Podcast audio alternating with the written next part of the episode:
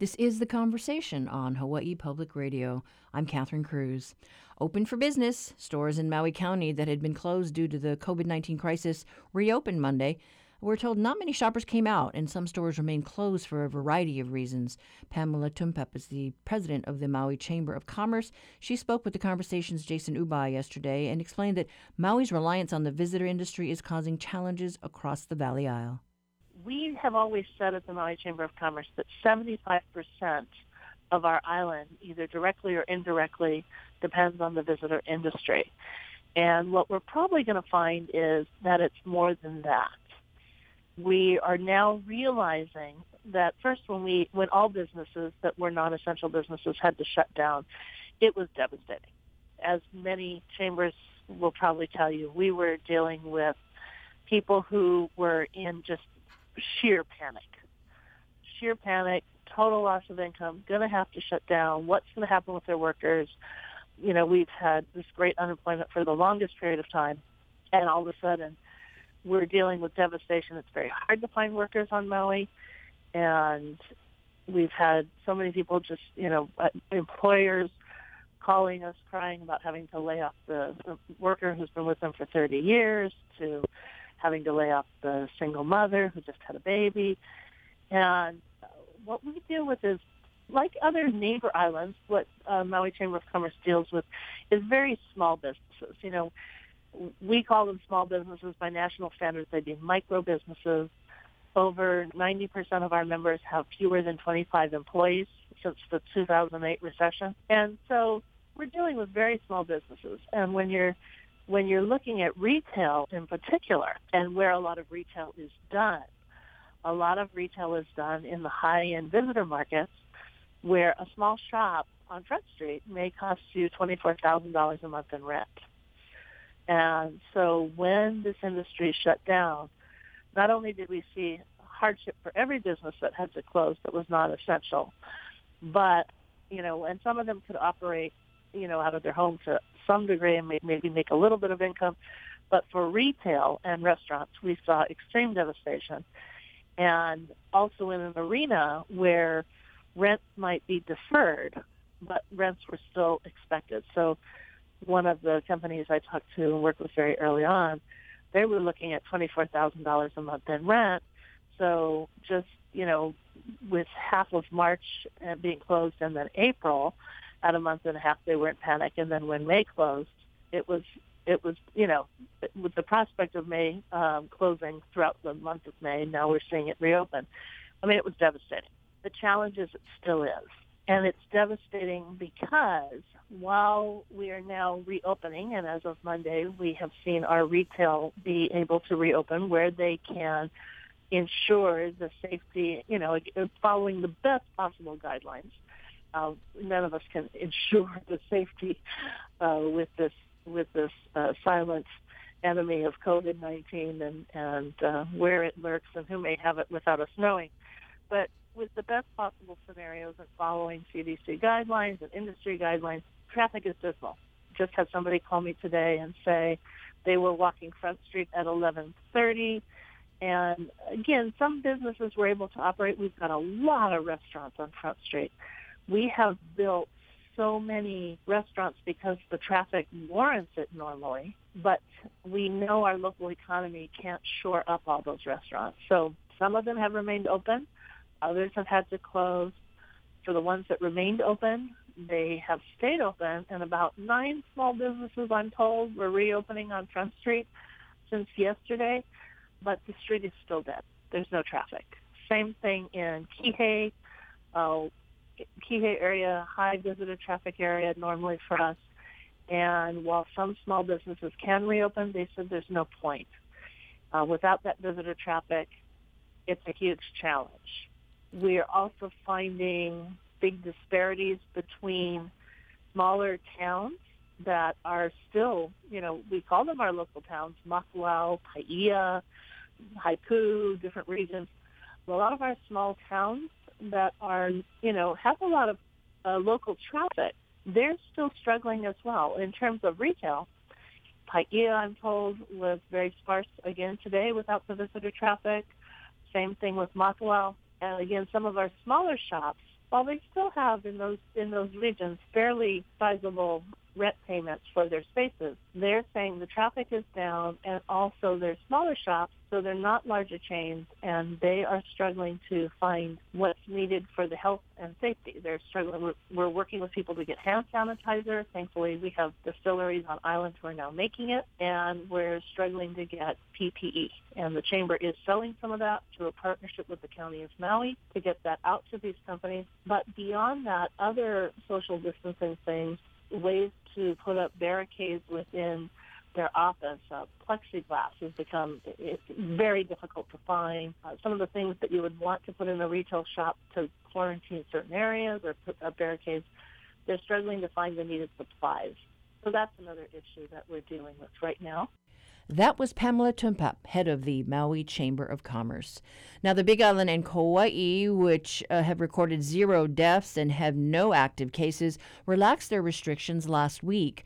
We reached out to Diane Ley, Director of Research and Development, about what Hawaii County is seeing and how it's helping businesses to comply with the sanitation and physical distancing guidelines businesses have slowly begun opening. I think they're being a bit cautious, as are our customers, um, and for good reason. Our primary focus here on the island is to keep everyone safe and healthy. We can't lose sight of that. We know we've been through challenging economic times and we will continue to face that, but we're all in this together. What we saw last week, at the end of the week and over the weekend, was a very slow start. I think businesses are learning and adjusting you know, how to manage the number of customers that are coming into stores or for services, how to handle um, merchandise, how to make sure when customers pay, everyone you know remains safe and at a safe distance. And then businesses are working to install barriers, signage, lines on floor to um, space customers apart, designating when they recall employees, they're having to not only bring them back onto the job, but in a sense retrain them. They may have new tasks such as being a front door monitor to make sure that everyone applies sanitizer, limit limiting the number of customers coming in the door or for uh, merchandise or for services they may be walking around the stores with the customers to assure that customers are limiting the time they browse and are going directly for what they need. Um, we've seen that in some stores. I've seen several stores do deep cleaning in anticipation of mm-hmm. people returning to their shops. And it really does vary. You know, some shops are They've got you know one way in, another way out. Mm-hmm. Uh, some have lines on the aisle floors trying to designate the you know the traffic flow, but it varies from store to store.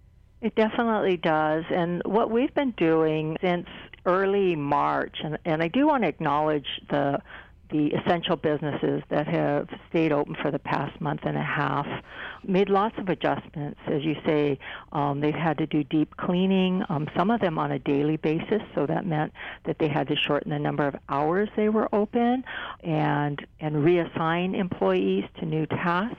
They also had to learn what does deep cleaning mean? What does general good hygiene? We all learned it, you know, from the time we were keiki, but we just have to reinforce that. And so, one of the things we did on Hawaii Island, uh, Mayor Harry Kim did early in March, he stood up a county prevention and education task force.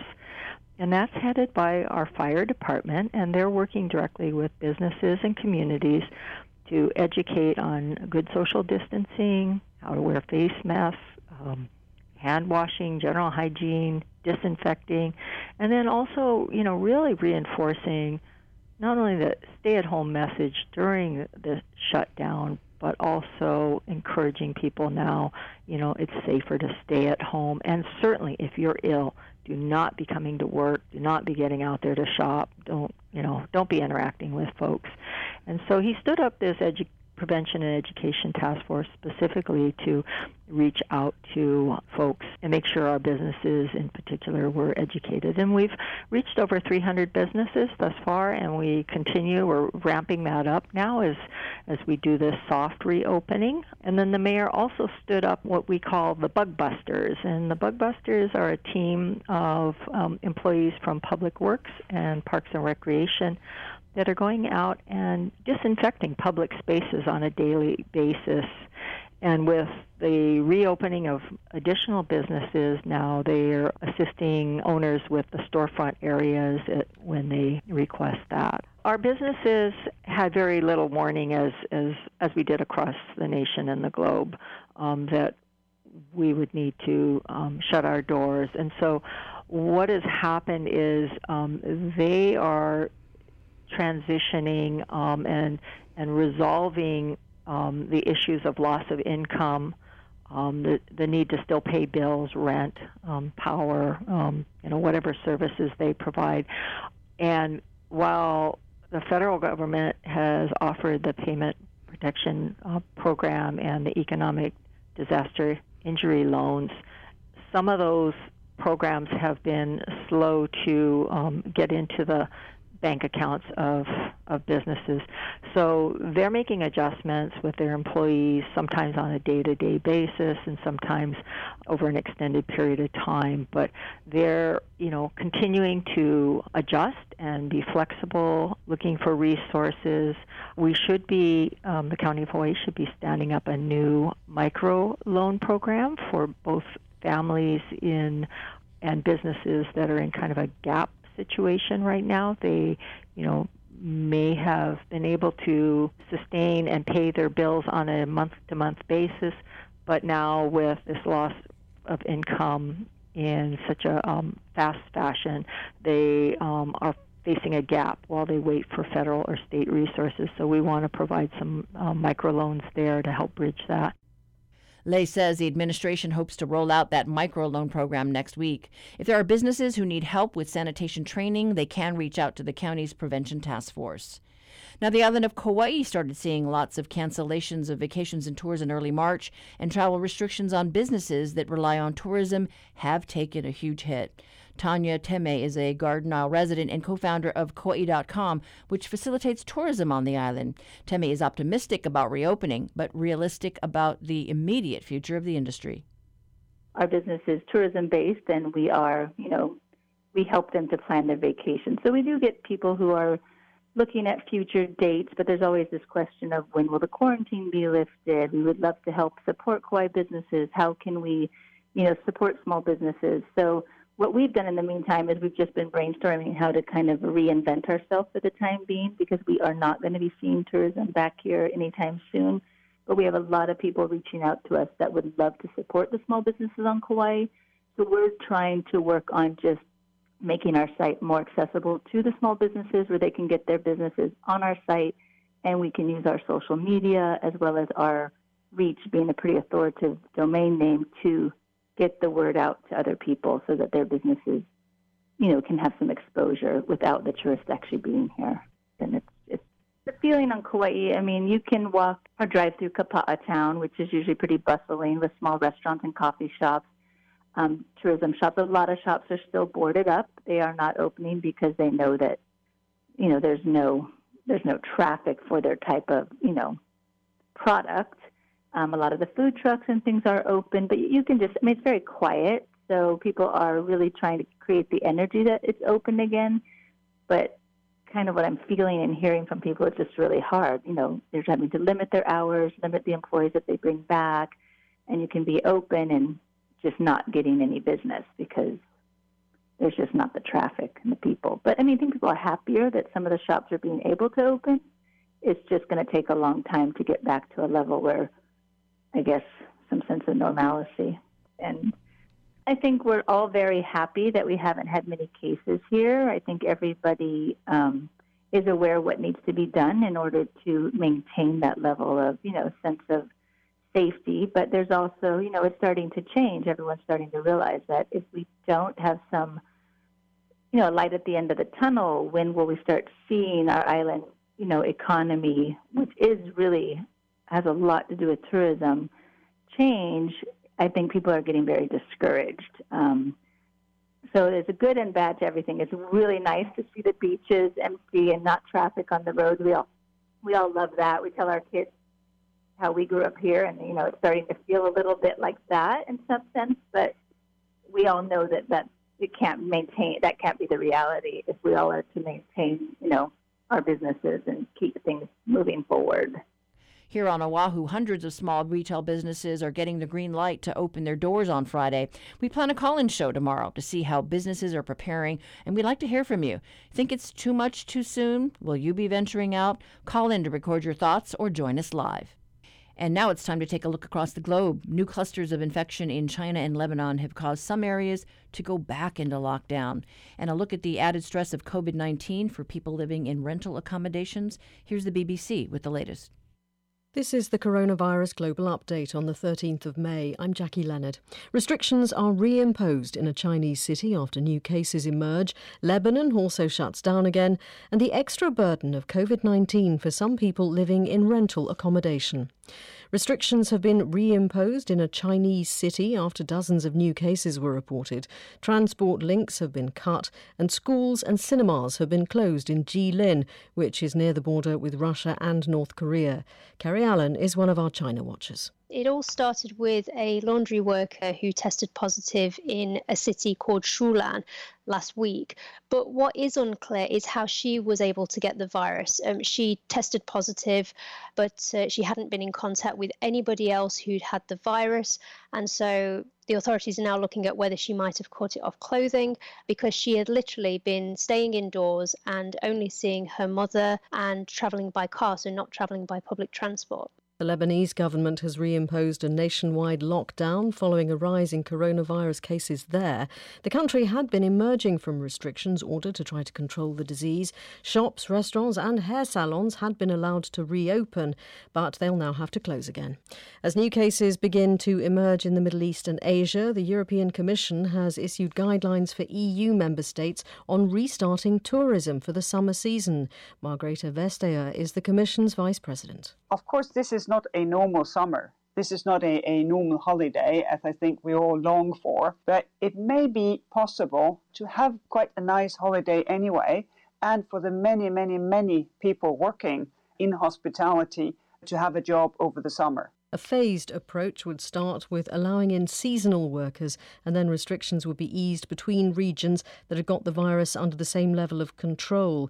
President Trump's former campaign manager, Paul Manafort, has been released from prison to complete his sentence under house arrest. The 71 year old is serving a seven and a half year term for tax and bank fraud offences. Manafort's lawyers requested the transfer on the grounds that his age and pre existing health conditions increased his risk of serious serious illness from COVID 19. Lesotho has become the last country in Africa to confirm a case of coronavirus. Officials say the patient had returned home after studying in Saudi Arabia. Our Africa regional editor Will Ross reports. It's quite surprising that it's taken this long for Lesotho to be affected by the coronavirus. It is entirely surrounded by South Africa, which, with more than 11,000 cases, is the worst hit place on the continent. But as in most African countries, with relatively low levels of testing going on, it's hard to know the true picture.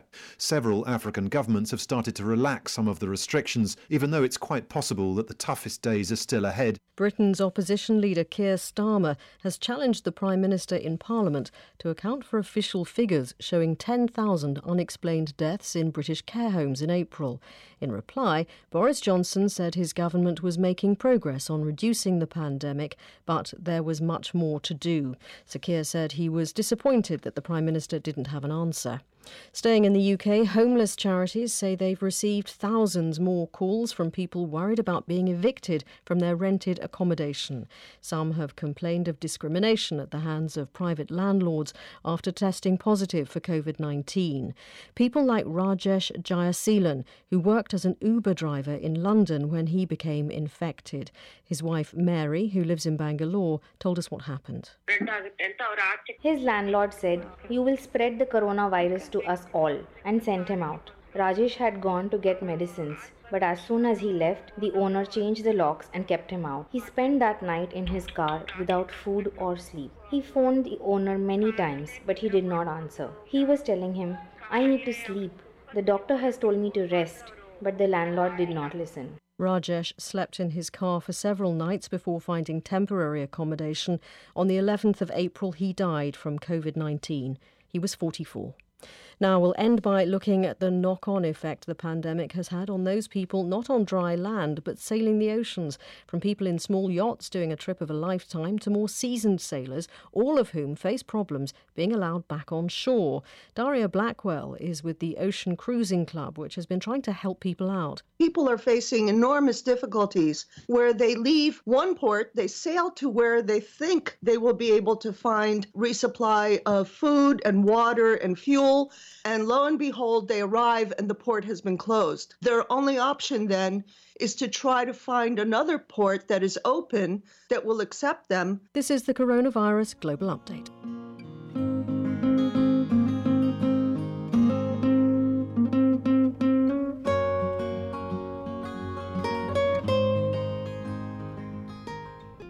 This is the conversation on statewide member supported Hawaii Public Radio.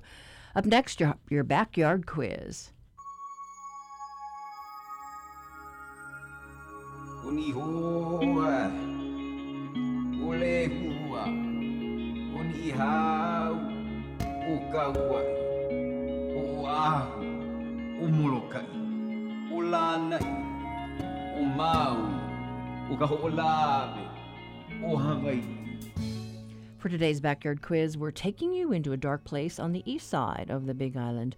It was first formed in 1881 during one of Mauna Loa's eruptions. As the lava flowed from the mountain, the surface of the flow cooled and hardened, but the lava below the crust remained molten.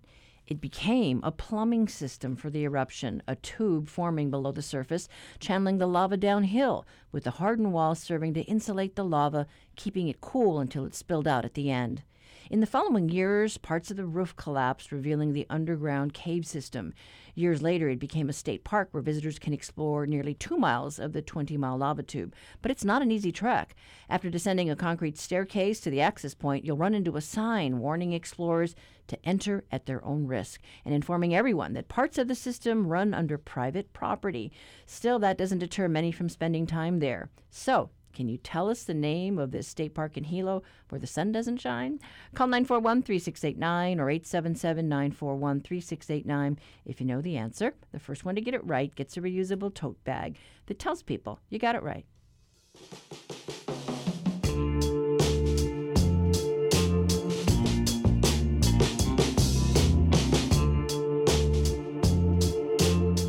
Support for the Backyard Quiz comes from Locations whose realtors and staff proudly support HPR's commitment to sharing stories of Hawaii's people and places. Locations, welcome home.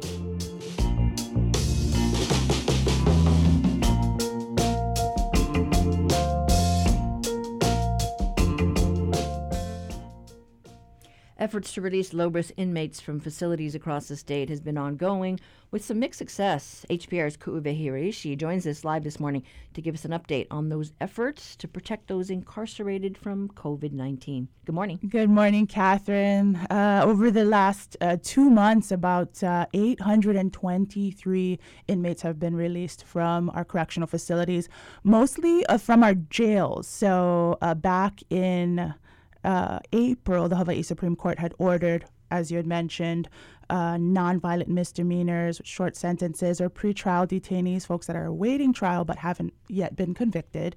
Um, so about 350 of those uh, of the five of the 800 came from that pool.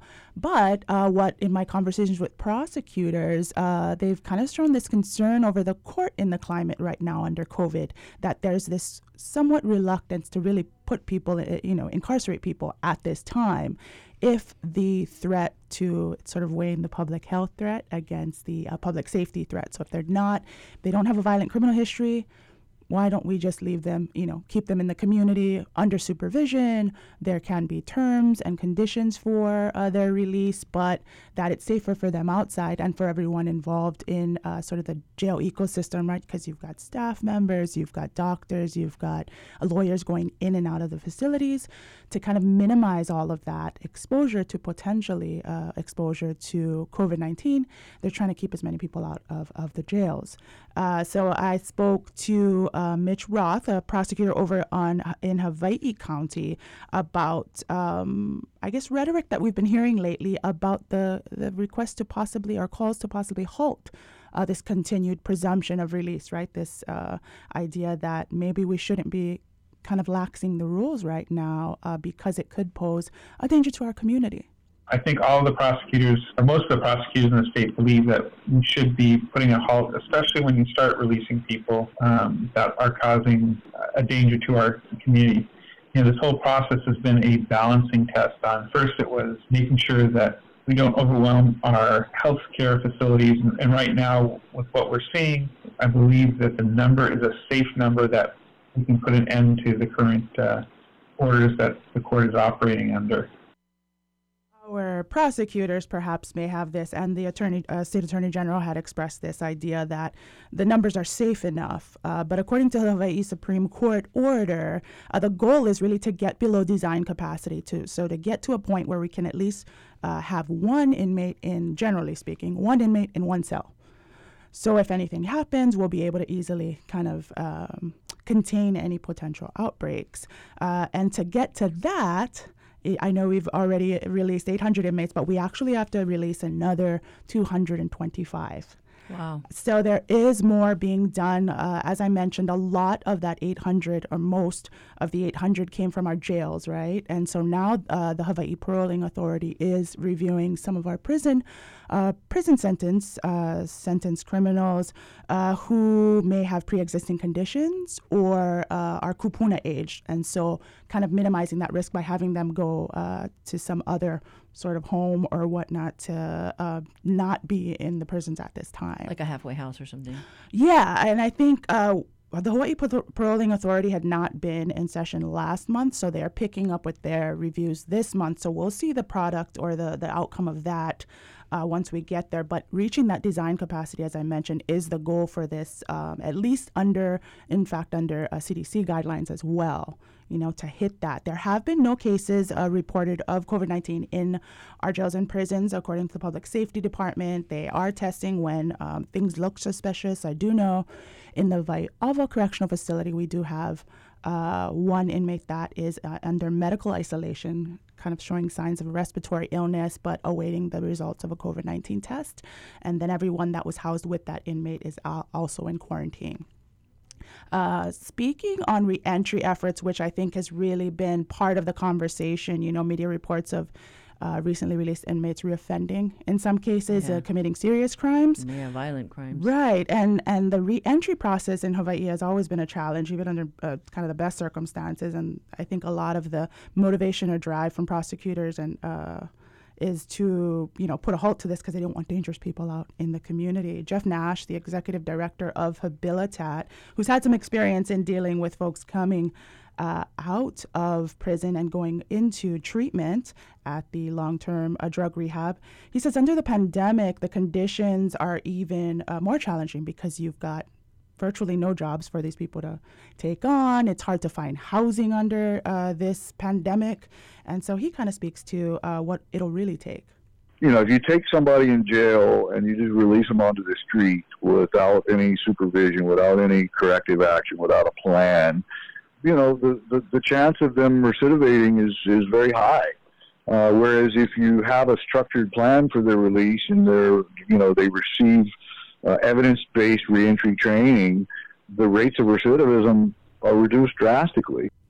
And so that's what we're, I think, what everybody's kind of dealing with right now. There are groups that are trying to fill that gap, and uh, there are things like hotel rooms and cell phones that they're trying to secure for these inmates.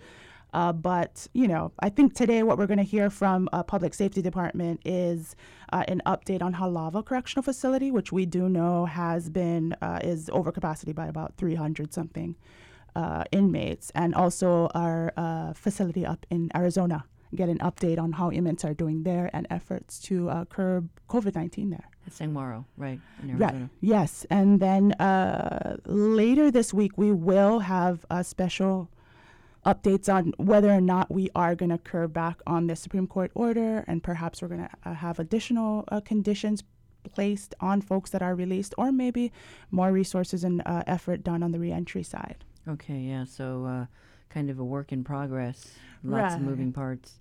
Exactly, and and I think you know the goal is really to, as we me- uh, mentioned earlier, to get folks uh, to to balance public safety and uh, public health, which is a really hard decision right now. Right. Okay. Thank you so much. Thanks. That was HPR's Ku'uwehi Hiraishi with the latest on the inmate release program.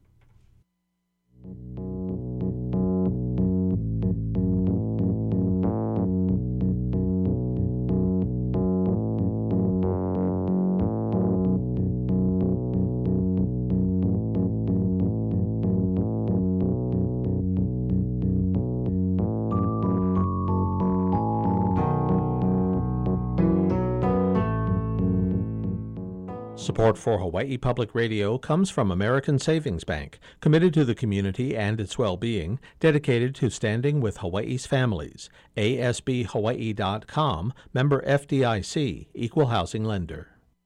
Here on Hawaii Public Radio, we strive to bring you the best of both worlds. We keep you informed and entertained with national programs like Marketplace and Fresh Air.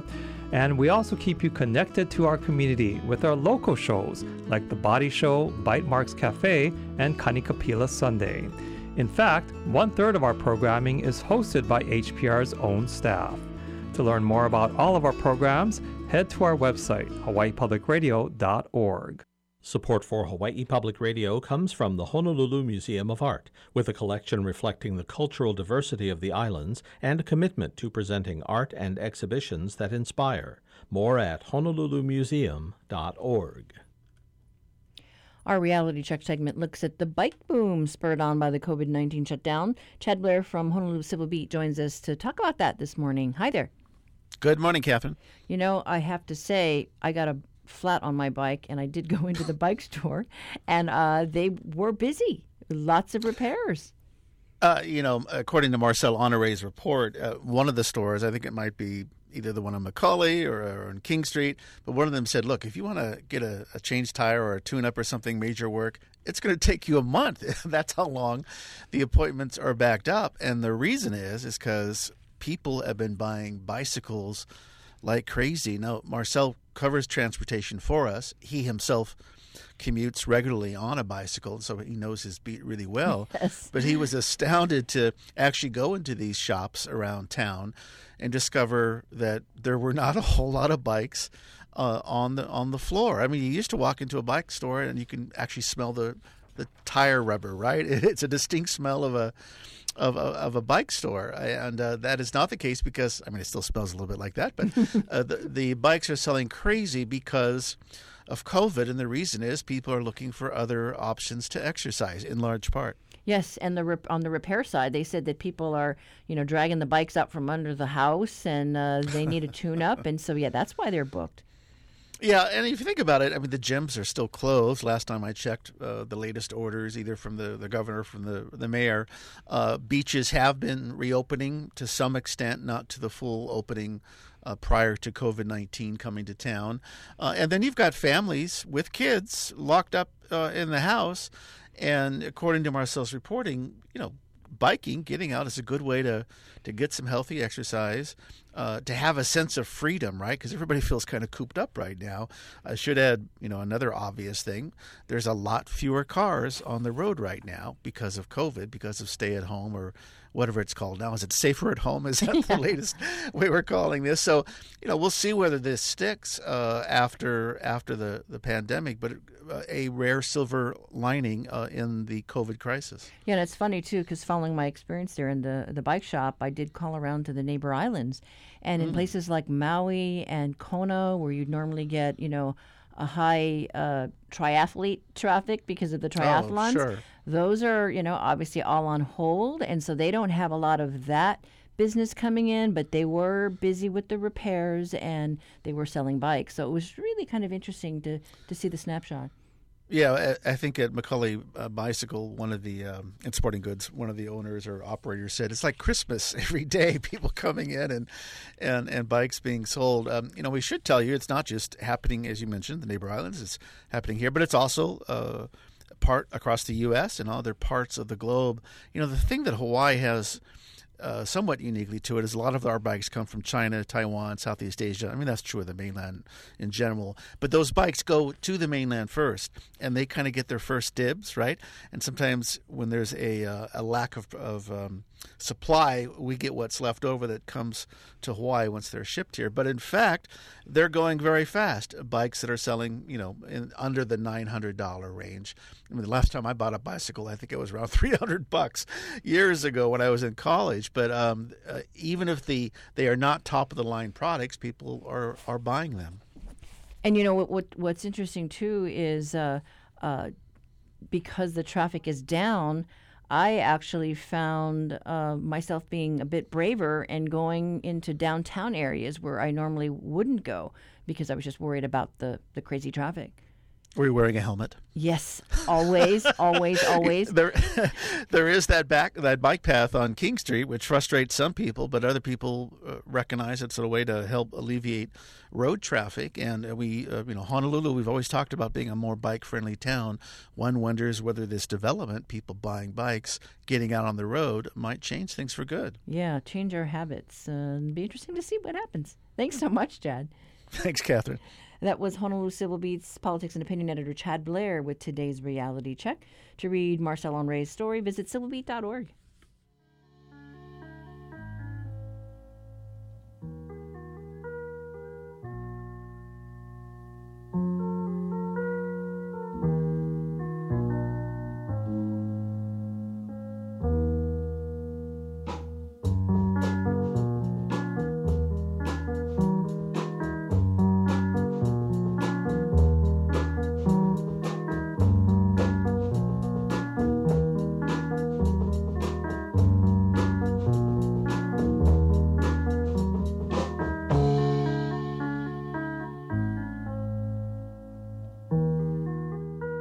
Support for Hawaii Public Radio comes from Mid Pacific Institute, a community of innovators, artists, and individuals with a one to one technology program designed to foster creativity and problem solving for tomorrow's world. midpac.edu.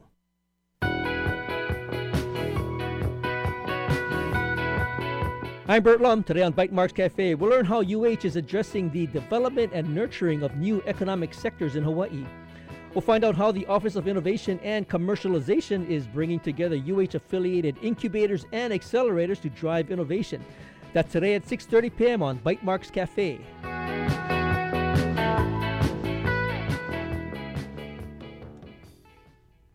In today's backyard quiz, we're testing your knowledge of Big Island geography. We asked about the name of a state park located about four miles from downtown Hilo.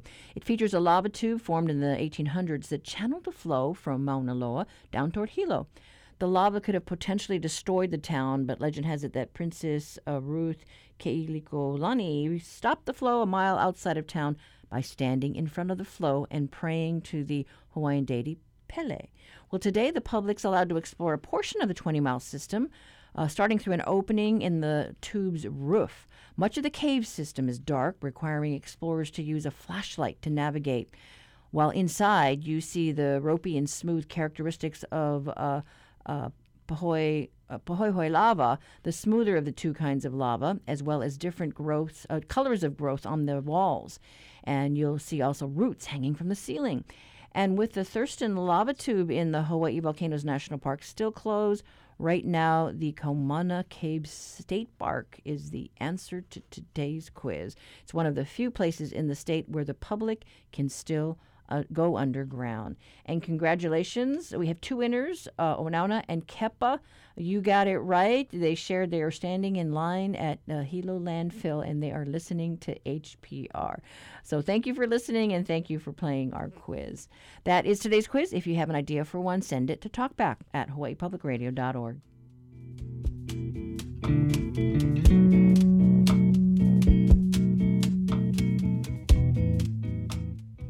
Working remotely, Big Island scientists were forced to do just that when lava from Kilauea's eruptive phase made it impossible to keep the Volcanoes Observatory and the Jaggar Museum and the Visitor Center open. Volcanologists with the U.S. Geological Survey and Hawaii Volcanoes National Park staff are rolling out a proposal to rebuild the facilities that had to be abandoned.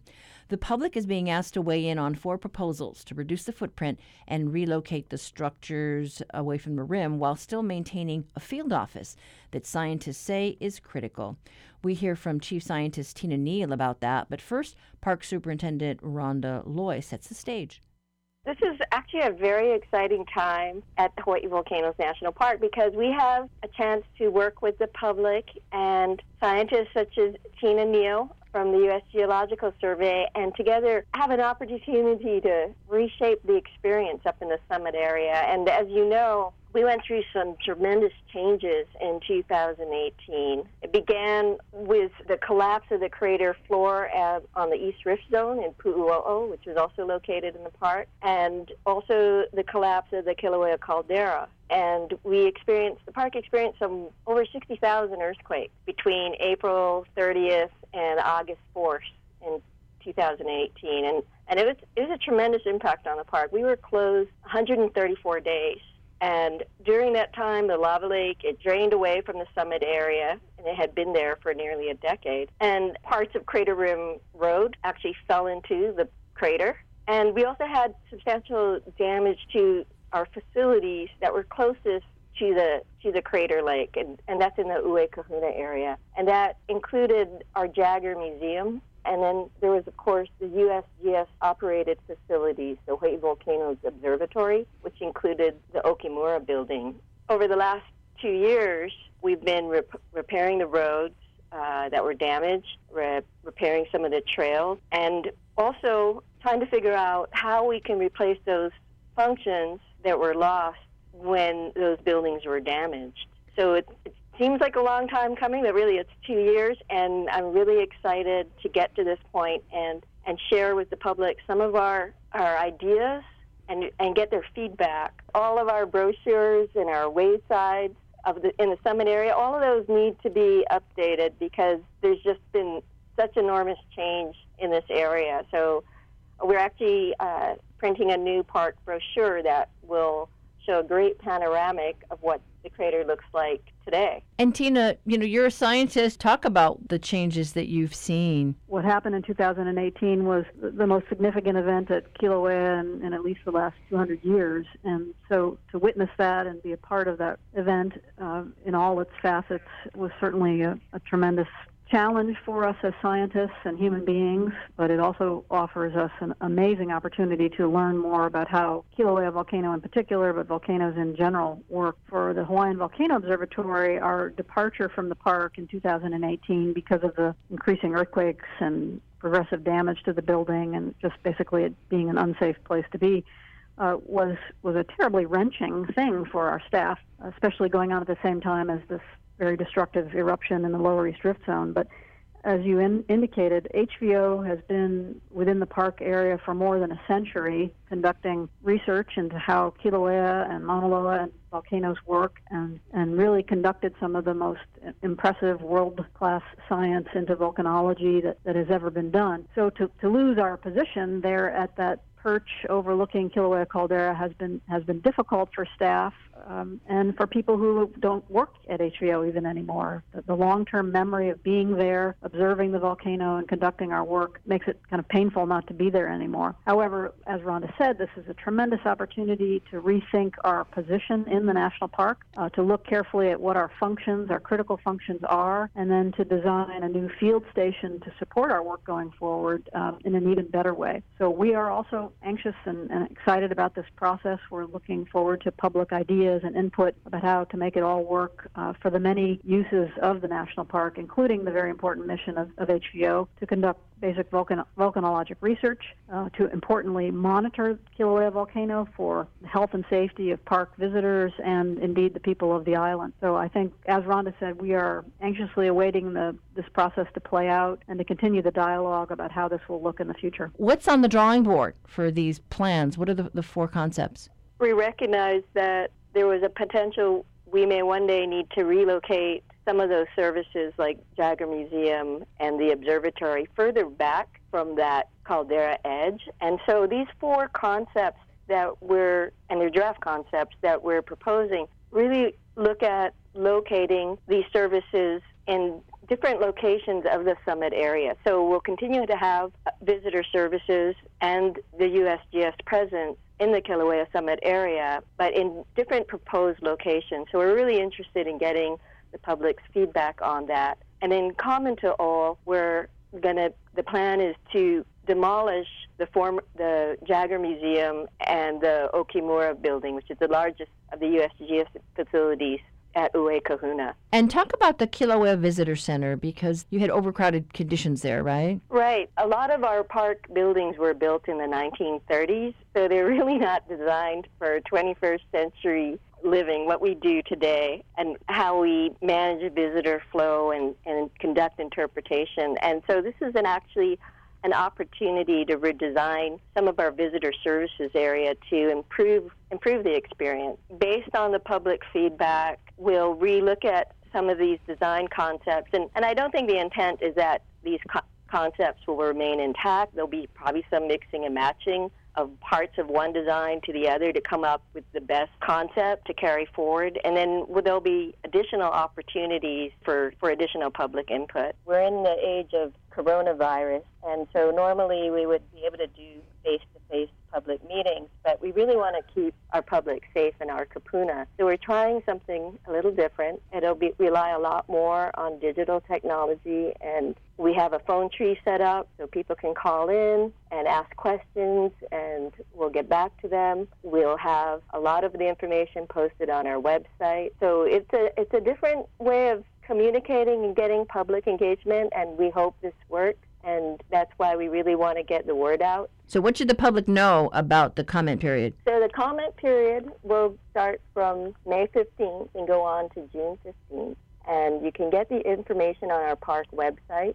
You can also go to parkplanning.nps.gov forward slash Havo Disaster Recovery to view the design concept and read the narrative explaining the different concepts. You also have a phone number, 808 460 6212, if you have any questions or if you want information sent to you. And of course, there's our email address, which is havo underscore planning at nps.gov. And Tina, can you talk about how you folks are trying to bring the story together, you know, for this new phase? We will not only be creating a new field station within the national park to support our, our work in the Kilauea Summit area, but this is in tandem with building a new facility in Hilo, Hawaii, where we will combine with our um, biology colleagues in a in a unified center that takes us out of the Kilauea Summit hazard zone and gives us some closer uh, collaboration possibilities with the University of Hawaii Hilo and our emergency management partners in Hilo. So uh, the field station idea in the park is just part of a, of a broader revisioning of the HVO infrastructure that will really launch us into the next generations of, of volcanology research and volcano monitoring and support of public safety on Hawaii Island. The field station that USGS is going to build in, in the national park and, and will pop up in these different concept ideas will be a combination of Hawaiian Volcano Observatory staff use and also use by our biology colleagues from the Pacific Islands Ecosystem Research Center. So this is a biological group that currently is housed in some other park buildings and so we're using this opportunity to combine for efficiencies and uh, reduce our overall footprint. Uh, and so it'll really be a boon to, to the co- combined U.S. Geological Survey mission. This is an opportunity to reframe how we how we use the Uekahuna area. Of course, it'll continue to be an important area to study science, but by removing the Jaggar and the HVO building, you have a more natural setting that, you know, one of the proposals is to use that former footprint of the buildings to some of that area restored to a natural area, and the, and the other will be an outdoor observation deck. And I think everyone recognizes that particular area is important to to so many different individuals, including, of course, the Native Hawaiian people and to continue to be able to provide opportunities for the public to come in and really appreciate and respect the area. We want to we want to see that continue, but perhaps in a in a smaller footprint. So that's one of the opportunities we have uh, with this recovery planning to to reshape the visitor experience. The summit area of Kilauea is just a global treasure for conducting volcano research. There are very few places on the planet as accessible and as frequently active as Kilauea and Mauna Loa And so to have a, a field station that supports our work right there uh, really facilitates the quality and the timeliness of our science and also the quality and the timeliness of our crisis response one of the things we have to remember in kind of visioning the future of what's going to happen in the Kilauea Summit area, eventually there'll be an eruption there again, either in the caldera or the southwest rift zone or upper east rift zone. And so the proximity of, of USGS folks to, to be there to respond and also to help advise the park so they can be, be mindful of public safety and conduct their operation appropriately really requires that we have a physical base from which to work. Even now that we're displaced and working out of Hilo remotely, uh, HVO scientists and technicians are coming into the park on not quite a near daily basis, but certainly many times a week to conduct routine monitoring of the growing water lake, to maintain and repair instruments in the region that go down, to gather gas measurements, and soon, once the pandemic constraints are lifted, uh, to conduct some geological field work to further research into the past eruption history of Kilauea. So there just is a real need for some base of operations to support all of that work, both for the volcanologists of USGS at HVO and also the biologists of the PIERC group. As a scientist, as a volcanologist with a particular connection to Kilauea, I can't understate the power of having that personal connection with the place that you are studying and monitoring. I think I speak for all HVO scientists, past, present, and future, that having uh, access to the volcano and having a base of operations to allow you to develop a relationship with the volcano you're studying and you're responsible for monitoring is so very powerful. And that's another reason why we are looking at ways to return to the park, and we're all eager to get back to the park and have a, a facility to support our work there. That was USGS Chief Scientist Tina Neal and Hawaii Volcanoes National Park Superintendent Rhonda Loh talking about four proposals to rebuild the observatory, visitor center, and museum. For links uh, to the plan, head to our website later today. Well, we have to go now, but up tomorrow, we invite you to participate in a call in show about reopening up businesses as Oahu's retail shops prepare for Friday's big day.